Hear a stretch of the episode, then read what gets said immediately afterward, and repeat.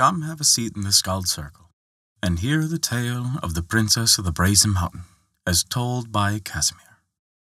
Before we begin our tale, we'd like to remind you that we release new stories for free weekly on Wednesdays on our website, Apple Podcasts, Google Play Music, Spotify, Podbean, and more.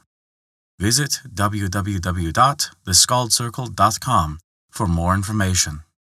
Now, this begins the tale of the Princess of the Brazen Mountain.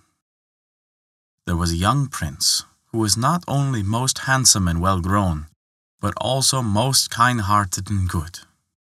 Now, sooner or later, kindness always meets its reward, though it may not seem so at first.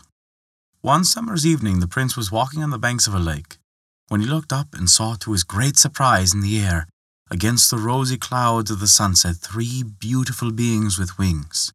Not angels, nor birds, but three beautiful damsels. And having alighted on the ground, they dropped their wings and their garments, and left them lying on the shore, and leapt into the cool water, and began splashing and playing about in it, like so many waterfowl. As soon as the prince saw this, he came from his hiding place in the bushes, and picked up one pair of wings and hid himself again. When they had been long enough in the water, the beautiful damsels came again to the land and dressed themselves quickly. Two of them sewed hen on both their white dresses and their wings, but the youngest could not find hers. They held a short consultation, and the result was this that the two elder flew away in the shape of birds as fast as they could to fetch another pair of wings for the younger sister. They soon vanished into the blue sky, but she remained alone, wringing her hands and crying. What are you crying for, lovely maiden? asked the prince, emerging from the bushes. Oh, I am so unhappy, she replied. I am a princess of the Brazen Mountain. My sisters and I came here to bathe in the lake, and somebody has stolen my wings, so I must wait here until they bring me another pair. I am a prince, he replied. This is my father's kingdom. Be my wife, and I will give you back your wings. Very well, she said. I consent. Only you must give me back my wings at once. Let us go first to church and get married, he answered. Taking the lovely princess by the hand, he brought her to his father and mother and asked their permission to marry her. The king and queen were delighted with their beautiful daughter in law, gave them their blessing, and all was got ready for the wedding. And directly they came back from the church, the prince, overcome with joy, kissed his bride and gave her back her wings. She took them joyfully, fastened them to her shoulders, then flew out the window and vanished. All the wedding guests were in consternation, and the king looked very serious. The queen wept bitterly, but the prince was so grieved after his bride that having obtained his parents' consent, he went out into the wide world to search for that brazen mountain, where he hoped to find her. He travelled for a long time, inquiring about it to everyone he met. But no one had ever heard of such a mountain, and he began to give up all hope of ever finding it. Late one evening he saw a twinkling light before him, which he followed, in the hope of coming to some habitation. It led him on a long way across level plains, through deep defiles, and at length some way into a dark forest. At last he came to whence the light proceeded, from a solitary hermitage. He went in and found the hermit lying dead, with six wax candles burning around him. He had evidently been dead for some time, yet there seemed to be no one near him, nor any inhabitants at all in this desolate region. The prince's first thought was how to get him buried and with proper rites, when there was no priest, nor indeed any people at all to be found in the neighborhood. While he was thinking over this, something fell from a peg in the wall, close beside him. It was a leather whip. The prince took it up and read on the handle these words The Magic Whip. As he knew its virtue, he called out, Ho, magic whip, to right and left skip, do what I will. The whip jumped from his hand and became invisible and flew away. In a short time there was a hum of multitudes through the forest, and the head forester entered breathless, followed by a crowd of underkeepers and many more people with them. Some set about making a coffin, others began digging a grave, and the head keeper rode off to fetch a priest. As soon as it was dawn mass said, the bells began ringing from several far distant churches, and at sunrise the corpse was decently buried. When the funeral was over, the people dispersed to their homes, and the magic whip returned itself to the prince's hand. He stuck it into his girdle and went on, till after an hour or two he came to a clearing in the forest, where twelve men were fighting desperately amongst themselves. Stop, you fellows! exclaimed the prince. Who are you and what are you fighting about? We are robbers, they replied, and we are fighting over these boots, which were property of our deceased leader. Whoever has them can go seven leagues at one step, and he who gets them will be our leader. As you are a stranger, we will abide by your decision, as to whom this pair of boots shall belong, and give you a heap of gold and to the bargain for your trouble. The prince drew on the boots, took the magical whip from his girdle, and said, Ho, magic whip, to right and left skip, and do what I will.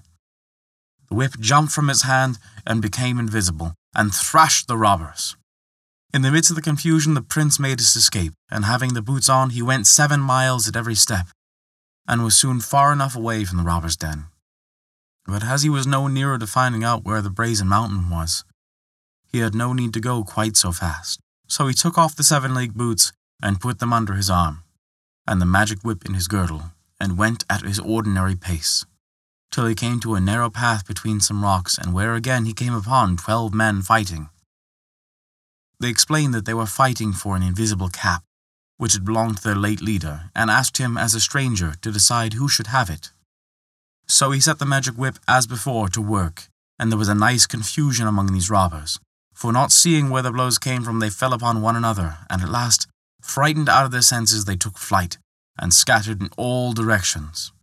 The prince, having put on the invisible cap, was able to walk among them and talk to them, and they all heard, though they could not see him. He now began to consider whether he could not use all these treasures to help him find the brazen mountain. So he drew on the seven league boots, settled the invisible cap on his forehead, and taking the magic whip from his girdle, said, O thou wondrous magic whip, lead me on, I'll follow thee, onward to the brazen mountain. Lead me where I fain would be. The magic whip sprang from his hand. It did not become invisible this time, but glided rapidly a little above the ground, like a boat over a calm sea. Though it flew like a bird, the prince was able to keep quite pace with it, because he had on the seven league boots. He was scarcely aware of the fact, when in less than a quarter of an hour they came to a standstill, at the Brazen Mountain. At first the prince was overjoyed at having reached the goal of his wishes, but when he looked more closely at its smooth perpendicular sides, hard as adamant, its summit lost in the clouds, he was in despair. For how was he ever to get to the top of it? However, he thought there must be some way up after all. So, taking off his boots and cap, he set up to walk round the base of the mountain. In half an hour, he came to a mill with twelve millstones. The miller was an old wizard with a long beard down to the ground. He stood up beside the stove whereupon a kettle was boiling, stirring the contents with a long iron spoon and piling wood on the fire. The prince looked into the kettle. Good morning to you, Gaffer. What are you doing here? That's my own business, said the miller gruffly. What mill is this? the prince asked next. That's no business of yours, replied the miller. The prince was not going to be satisfied with this, so he gave his usual orders to the whip, which forthwith became invisible, and began to lash the miller soundly. He tried to run away, but there was no use, till the prince took pity on him, and called the whip back again. He put it up and said, Whose mill is this? It belongs to the three princesses of the Brazen Mountain, replied the miller. They let down a rope here every day and draw up all the flour they want by the rope. As he said this, a thick silken rope came down with a loop at the end, which struck the threshold of the mill. The prince made ready, and when the usual sack of wheat flour was bound fast in loop, he climbed upon it. And having first put on his invisible cap, and was thus drawn up to the top of the brazen mountain. The three princesses, having drawn up their supply of flour, put it into their storehouse and went back to their dwelling. The palace was most beautiful, all silver without and all gold within. All the windows were made of crystal, and the chairs and tables made of diamonds, on the floors of looking glass. The ceiling was like the sky, with mimic stars and moon shining therein and in the principal saloon there was a sun, with rays all around, Beautiful birds were singing, monkeys were telling fairy tales, and in their midst amongst all this sat three most beautiful princesses. The two eldest were weaving golden threads in their looms, but the youngest, the prince's wife, sat silently apart from her sisters, listening to the murmur of the fountain, her head leaning on her hand, in deep thought. And she sat there, two pearly tears coursed down her lovely face. What are you thinking of, sister? asked the two elder princesses. I am thinking of the prince, my husband. I love to think of him, and I am so sorry for him, poor fellow. To think I left him for no fault at all, and when we loved one another so dearly. Oh, sisters, I shall have to leave you and go back to him. Only I fear he will never forgive me, however I entreat him, for having behaved so unkindly to him. I forgive you, I forgive you everything, darling, exclaimed the prince, throwing off the invisible cap and embracing her rapturously. Then she gave him wings like her own, and they flew away together.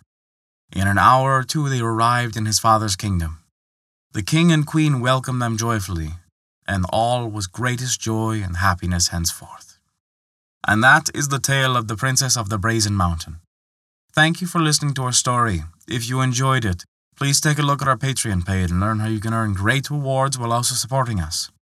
A special thank you to Kat for their support this month. It means the world to us. Remember, we release new tales for free weekly on Wednesdays. Find out where you can hear them on our website at www.theskaldscircle.com.